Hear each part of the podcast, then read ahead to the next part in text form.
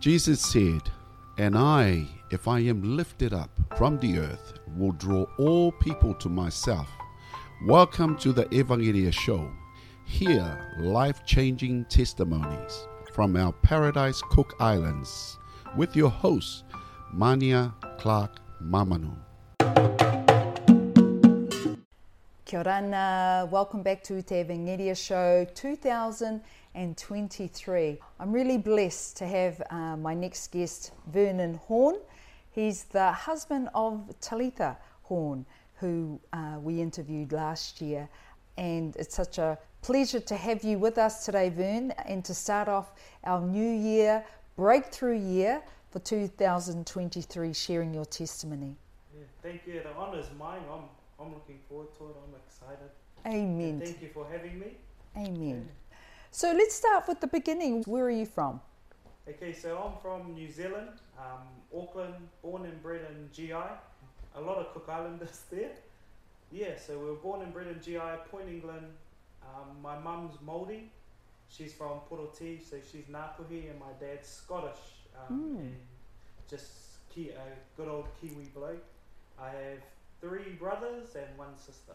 How was your upbringing? Was actually really good.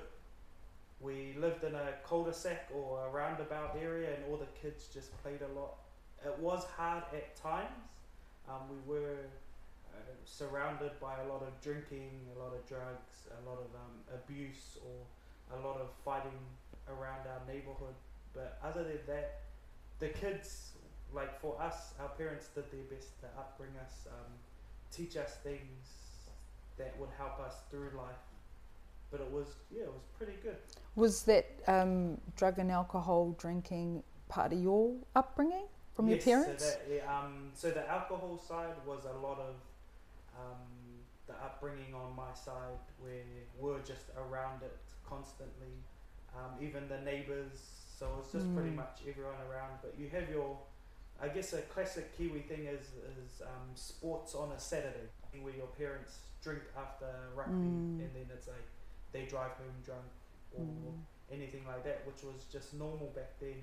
And also just violence at the club rooms, but then also when you get home, you have your neighbours where they're fighting quite a lot as well. Mm, So mm. it was quite a toxic environment, but our parents try to help us deal with it through it. But um, Mm. there's little cracks that happen Mm. as we grow up that we're surrounded by it, and we got introduced to it quite at a young age as well. Was God or faith a part of your upbringing? Not at all. Mm. So there was nothing, nothing about God. Didn't even know who God was. Didn't even know it was a name. Um, so nothing at all in my. Prior to meeting Charles, what sort of life were you leading? I was heavily involved in sports, particularly rugby. So um, all I did was play rugby. All I did was play sports like touch. So you'd play rugby in the winter, touch in the summer. And I was brought up. Um, that's all I did, and playing PlayStation quite a lot as well. But that's all I did. Where it was literally like that would have been an idol for me. It's like um, you're born, they bred you, they molded you. Also at school, and in clubs where they just molded you this is what you're going to be this is who you are this is what you got to do so that's all all it was for me was to play sport um, nothing else. And eventually just have fun with friends as well. Mm. So, what led to you meeting her? but our best friends were dating at the time. So my best friend was dating her best friend. And then um, from there that's how we met. Um, that's how we got introduced. Um, she was not into white guys. Um, but You're a half I- caste. Yes, I'm a half caste, but because of my skin color, she was like, "No, you're white," and I'm like, "Okay." Oh. And then I guess that made it more interesting for me. I'm like, "Okay."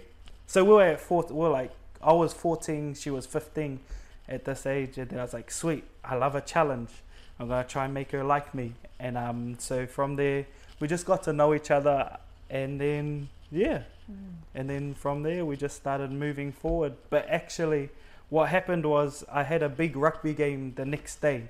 So when I first met her, we spent pretty much from it must have been like seven o'clock at night to about three in the morning where we were just hanging out talking all four of us. And um, i had to go home. So i only got like two hours sleep. And then i ended up um, snapping and dislocating my ankle in this rugby game. And then that's where a lot of things changed for me where i started challenging where i got a challenge in my life Mm. where i didn't know how to deal with a lot that was going on you end up, you know, becoming a couple. How did the fact that Tiles came from a pastor's daughter um, affect your view of God? Because I didn't know anything about God, it didn't really affect me, but it made me question God because of the way sometimes His people acted, if that made sense. Mm. Um, one of the biggest ones was I didn't know anything about the Bible, I didn't know about people growing, but one of the things was okay, if God's this big God, how can people who don't know me not accept me and then I made it as a God problem where I'm like, so you're a God that only picks people that you want, or you're only a God that will get people that have certain behavior traits. Are you assuming Like- the like- attitude that people have is must be the attitude that God has? Yeah, exactly. So then I put it on there and I'm like, nah, this is wrong. Like, like the You assume that God thinks that way too. Yeah, I assume that that's exactly what he thought. And I'm just like, I don't want anything to do with God or even people like that. If they can't accept you for who you are or the way you act, I don't want anything to do with him or Mm. people. But that's when I made a people problem a God problem, which made me not want anything to do with him. Yet it was nothing to do with Yeah. God. So, how was your and Tiles' relationship? Our relationship was actually really good. Because she actually let, ran away from home. Yes, she, She ran away us. home to stay at my house. Um, and my mum and dad didn't know. Um, so she actually had to hide. It was for about a week because we're only about 15 at this age. Um, so at this stage, sorry. And um, so I went to my mum and dad. So I had to make up a story. I said she got kicked out of her house. And then I just said, oh, she's going to stay with us for a while. And so she ended up living with me for like two, three months. Wow, they just accepted you, whatever you said.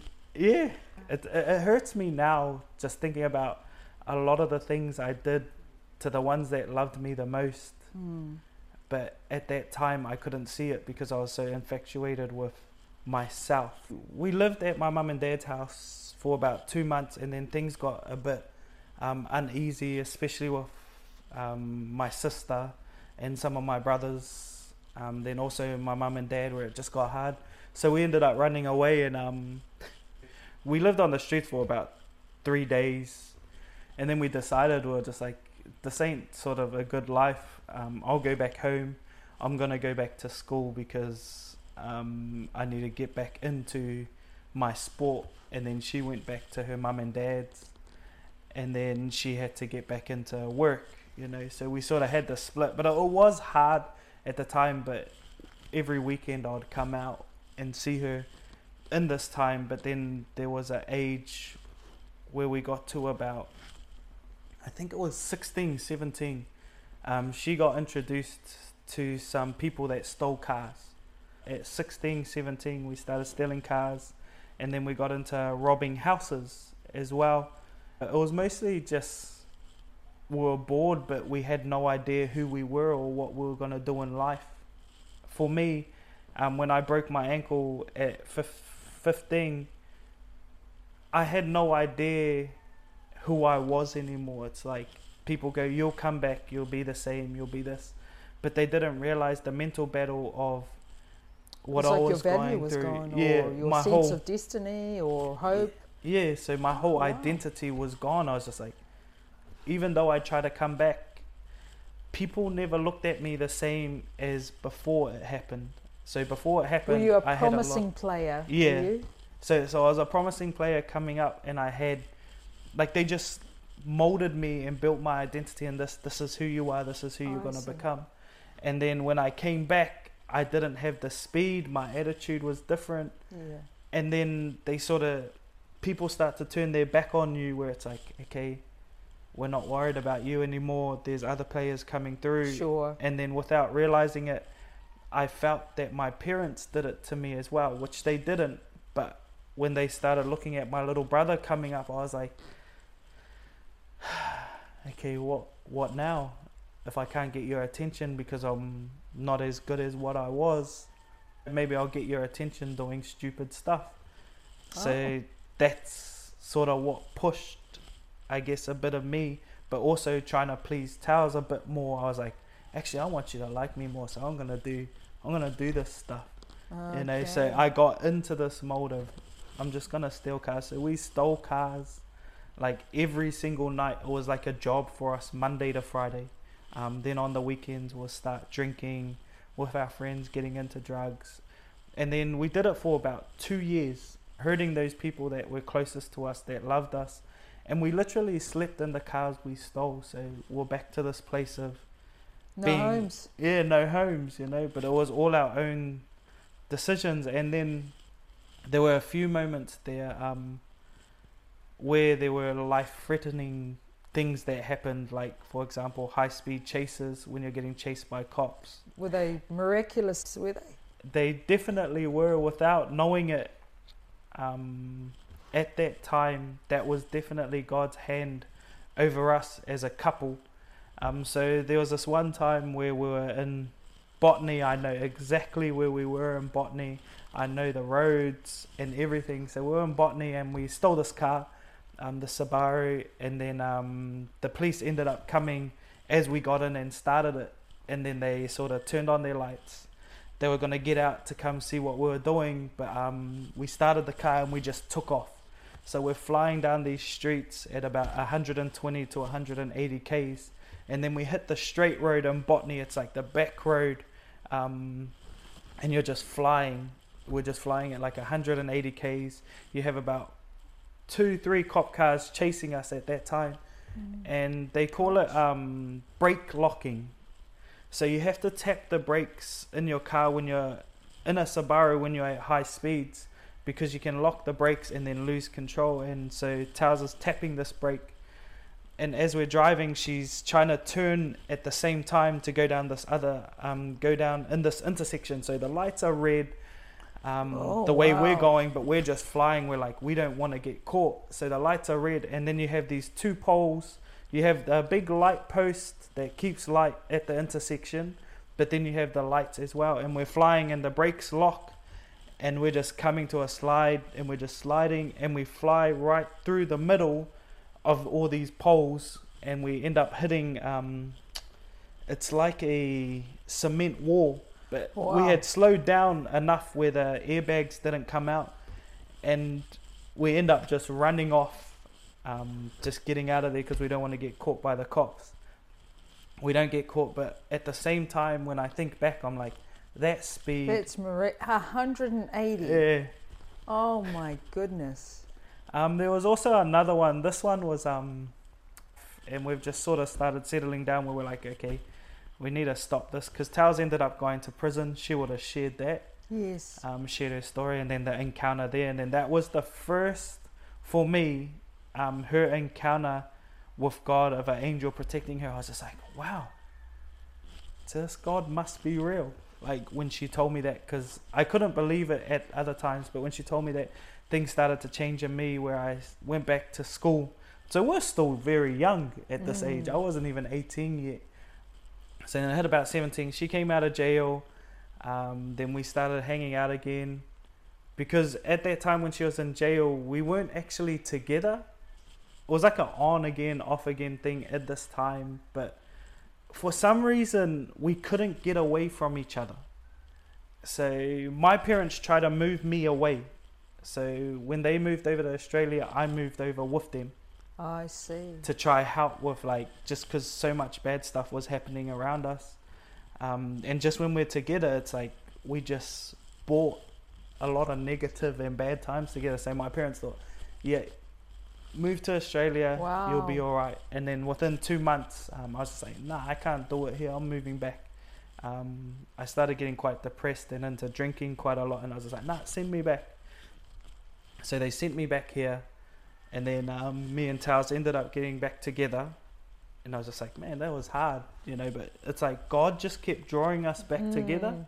Mm. Like even though we're sometimes our parents or other people would try walk us in a different direction, God would always bring us back together. I did get caught quite a bit, but I would spend the weekends in the cells. What were some other instances where you, you know, you felt God was had His hand on you guys? Um, this one would have to be the biggest one for us. No, actually, it would be one of the biggest ones for me. Sorry, is there was this one time where um, in a car, it was our own this time, so we owned this car. Well, Tows's sister Maya owned it, and we're just in the car, and um, we went to go see one of our friends, and um, myself, Tow's Maya, and then this friend came. So me and Towers fell asleep. Towers was in the back seat. I was in the front seat. I remember my seatbelt on, laying down, and then um, and then we're driving. Like oh, I had no idea we were driving. Um, the moment I woke up, so I woke up from a big flashlight. It's just a big white bright light, and constant screaming, like um, ear pinching, very loud screaming. Really? And then when I came to, or when I looked, I was standing outside a car, outside the car that we were in, and I was just looking like, what has just, what's going on? Um, and we had just hit a pole. And so the story is, this guy ended up driving the car. Um, he was a diabetic, so he had no Mm. idea, and his sugar levels went low, and he fell asleep while he was driving, and we went flying into this pole. Um, when we ended up looking at the car when we got it back, the side I was on was completely crushed. Completely crushed. And um, at that time, My I just thought, like, I survived. But then as I started replaying back, so once I got saved, I started having this conversation with a friend, and then we heard him tell the story about how God saved him from a bus crash. And then I talked to him about this car, and I was just like, wow. And I sat and looked at Towers, and she looked straight back at me, and I go, I had a God encountering moment where an angel saved me. So, Mm. But so at we, the time, you fully thought. What did you think? At the time, at the time, I was thinking, I don't want to get a hiding from my mum and dad because I'm not meant to be out this late. but you, hey, but you just got But I outside just got of a car, standing there, yeah, and exactly. it's crushed in. It's your where exactly where you're sitting is crushed into a pole. Exactly. At that time, I had no idea what it was.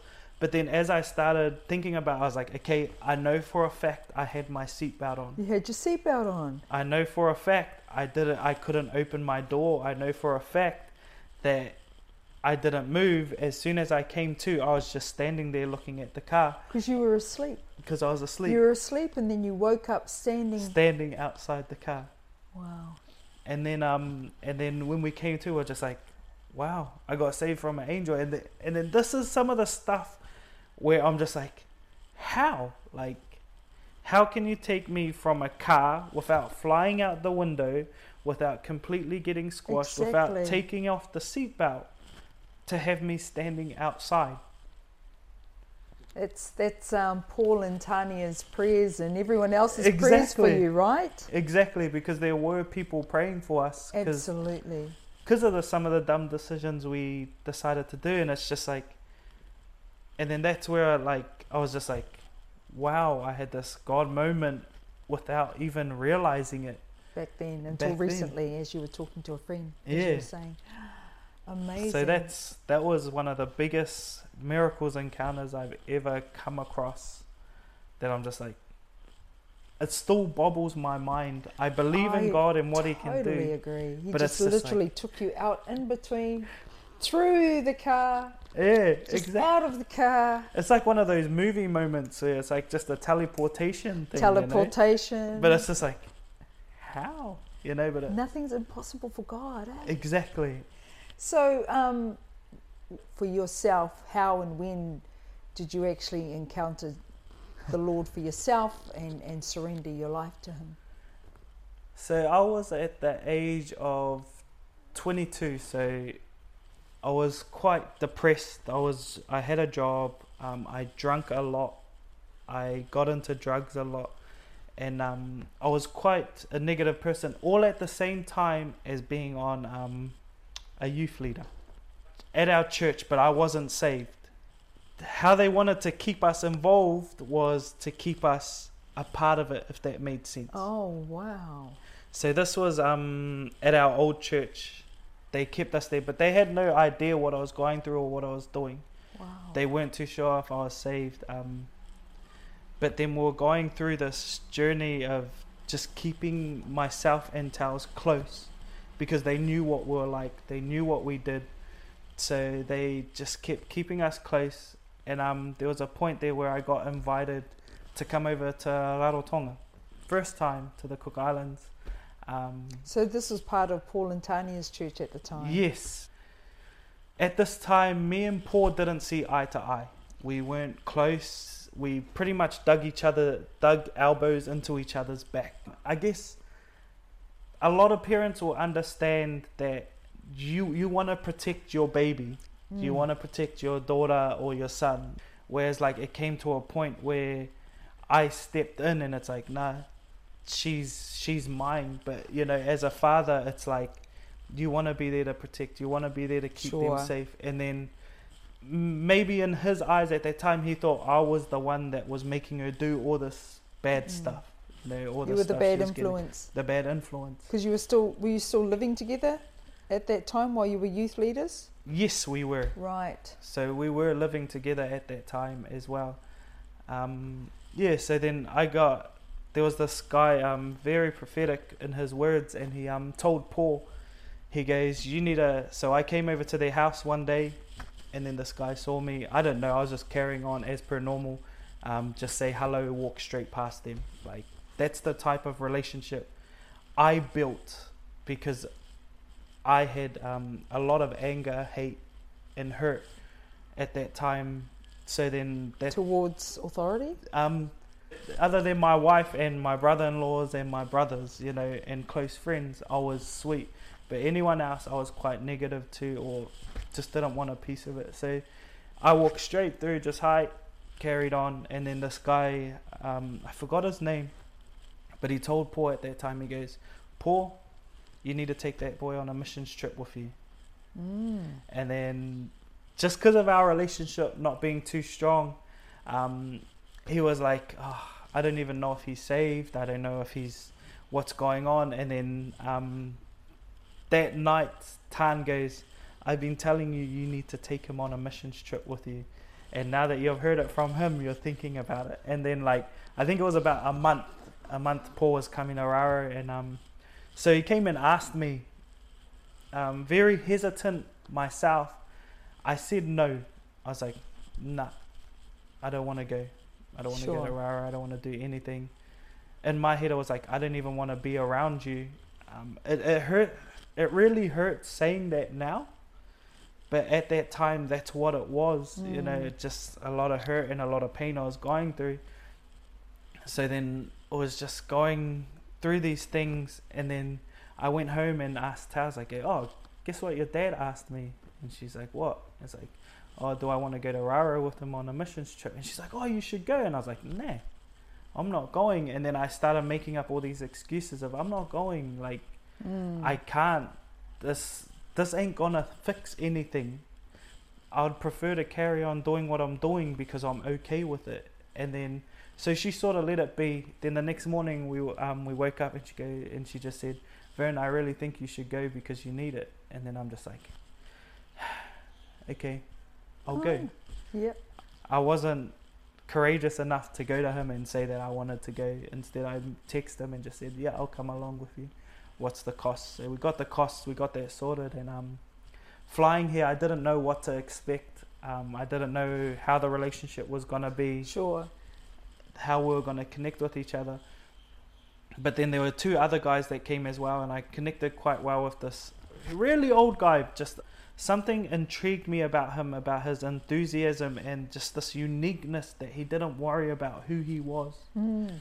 but he knew who God was. He knew who he was. The same with all of these guys that we went with, and then we just went the first day we came, um, Paul just goes, "Okay, guys, this is what's happening. We got ministry here, ministry here, ministry here." And in my head, I'm like, "What? That's a lot of ministry. When's when are we going to parties? When are we going to go Party? Yeah, I was like, when are we going to go do something else? Because in my mind, I was still thinking like, You want to get away and I- party? yeah, this is what I, this is sort of what I do. And then um, the second night, I don't know, something just changed about it. So we sat, I said in these ministries. I was all by myself. I was just like, yeah, yeah, okay. And then I heard this message about um agape love. So who was wh- whereabouts were you? So Who- we were at YWAM at this time. Oh, So Paul YWAM. was coming to do a week's lesson at YWAM, and he brought some friends, and then um, he sh- this is a message he shared about agape love, and I've never heard love like it before. And then I was sitting there, and I was just like, okay, okay, if that's how God loves, where He loves without wanting anything in return, He just loves us without us even knowing or having to love Him back. Like I was just intrigued by the type of love it was. And then that night they were having um, ministry, so they were having their ministry set again, and I just sat at the back by myself, and I just said, "Okay, God, if you're real, it's just me and you. If you're real, I need you to show me that you're real. I need you to tell me that actually I'm more than what I'm meant to be right now because at this time I felt useless. I felt Mm. lost. I felt like a wreck. I felt like everyone I loved, I was constantly hurting. I felt like all I was doing was going around in a circle where Monday to Friday I would work my job. Friday night I get paid. By Saturday morning I was broke because of my drinking. Mm. Um, and I was just like, this can't be life for me for the rest of my life. There's no way. And I just sat and I sat there and I started crying. I just go, if you're real, show me you, show me, show yourself to me now. And then I just felt this warm embrace. Like, it just felt like someone hugged me and I opened my eyes because I thought someone Was came there. and gave me a hug. And then I opened my eyes and looked and I was like, what the heck just happened? And I'm just crying and snot crying. And I was like, was that you? And then, and then I just felt it again. So I just kept my eyes closed because I didn't want to leave what I was feeling. and no one was there. No one was there. Um, they were all in their ministry. They were, they were talking and, and I'm literally snot crying and crying Oh. in this moment, having this moment with God in His presence, and I just felt that, and I felt Him go, just say you're not hopeless, Oh my god. you're not useless, you're not a wreck, you can be loved, and I love you non- non-stop." And then I just had this moment, and I just go, "You know what? I don't know what I'm gonna do, but I'm gonna do everything with my life to please you now." Not not understanding what that even meant, because I'm having this encounter with God, and then and then at that moment, you know, that night, I just felt like a lot of my hate, a lot of my hurt, my pain, um, even the just some of the abuse that had happened to me, all left. And then I was able to have a conver- a proper conversation with Paul, where there was no anger towards him, where there was no hurt, and I just told him, I go, I think I've met Jesus, and I've had this encounter, and all I want to do is know about him. And then Oh, we just wow. started talking, and he's like, like, he asked what happened, and I told him what happened at this moment, and he's and he's looking at me like, wow, you know. And I said, I gave, I think I may have gave my life to him. I don't know. I just said you can have all of me now, and um, so we talk, and so Paul wants to go to, he's, he's a real good guy. Like I could see he was tired, but my hunger to know Jesus kept him awake. Oh wow. So I would stay awake just asking him questions till like two o'clock in the morning, and it, and often in our conversations he's like, "Oh, "I think it's time I need to go sleep because I got to, I got this thing in the morning." But I'm just like, "Oh, just one more, just one more," and he and he just kept going, and he just kept telling me about God. So I hadn't opened up my Bible or any a Bible or anything yet, and then in that moment, um, I end up calling Towers the next morning, and I'm just like. I don't know what's going on, but I've given my heart to Jesus, and she's and she's like, what?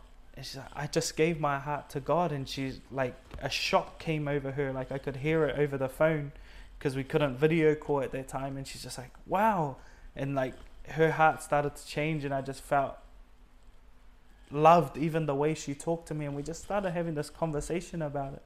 And like she said, she was proud of me, and that's the first time I heard anyone say that to me Oh, since I played rugby when I was 14. So, in that moment, it was was about eight years. I never had anyone say they were proud of me, and as soon as I heard her say that, it changed. There was just so much happiness and joy in my heart. Vernon, unfortunately, we've run out of time, but we'll continue on next week. Cool, no worries.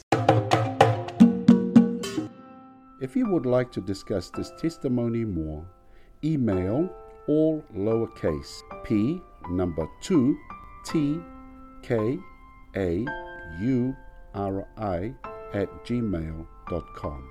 Kia me taki to ora e kia manuia. Ye koko.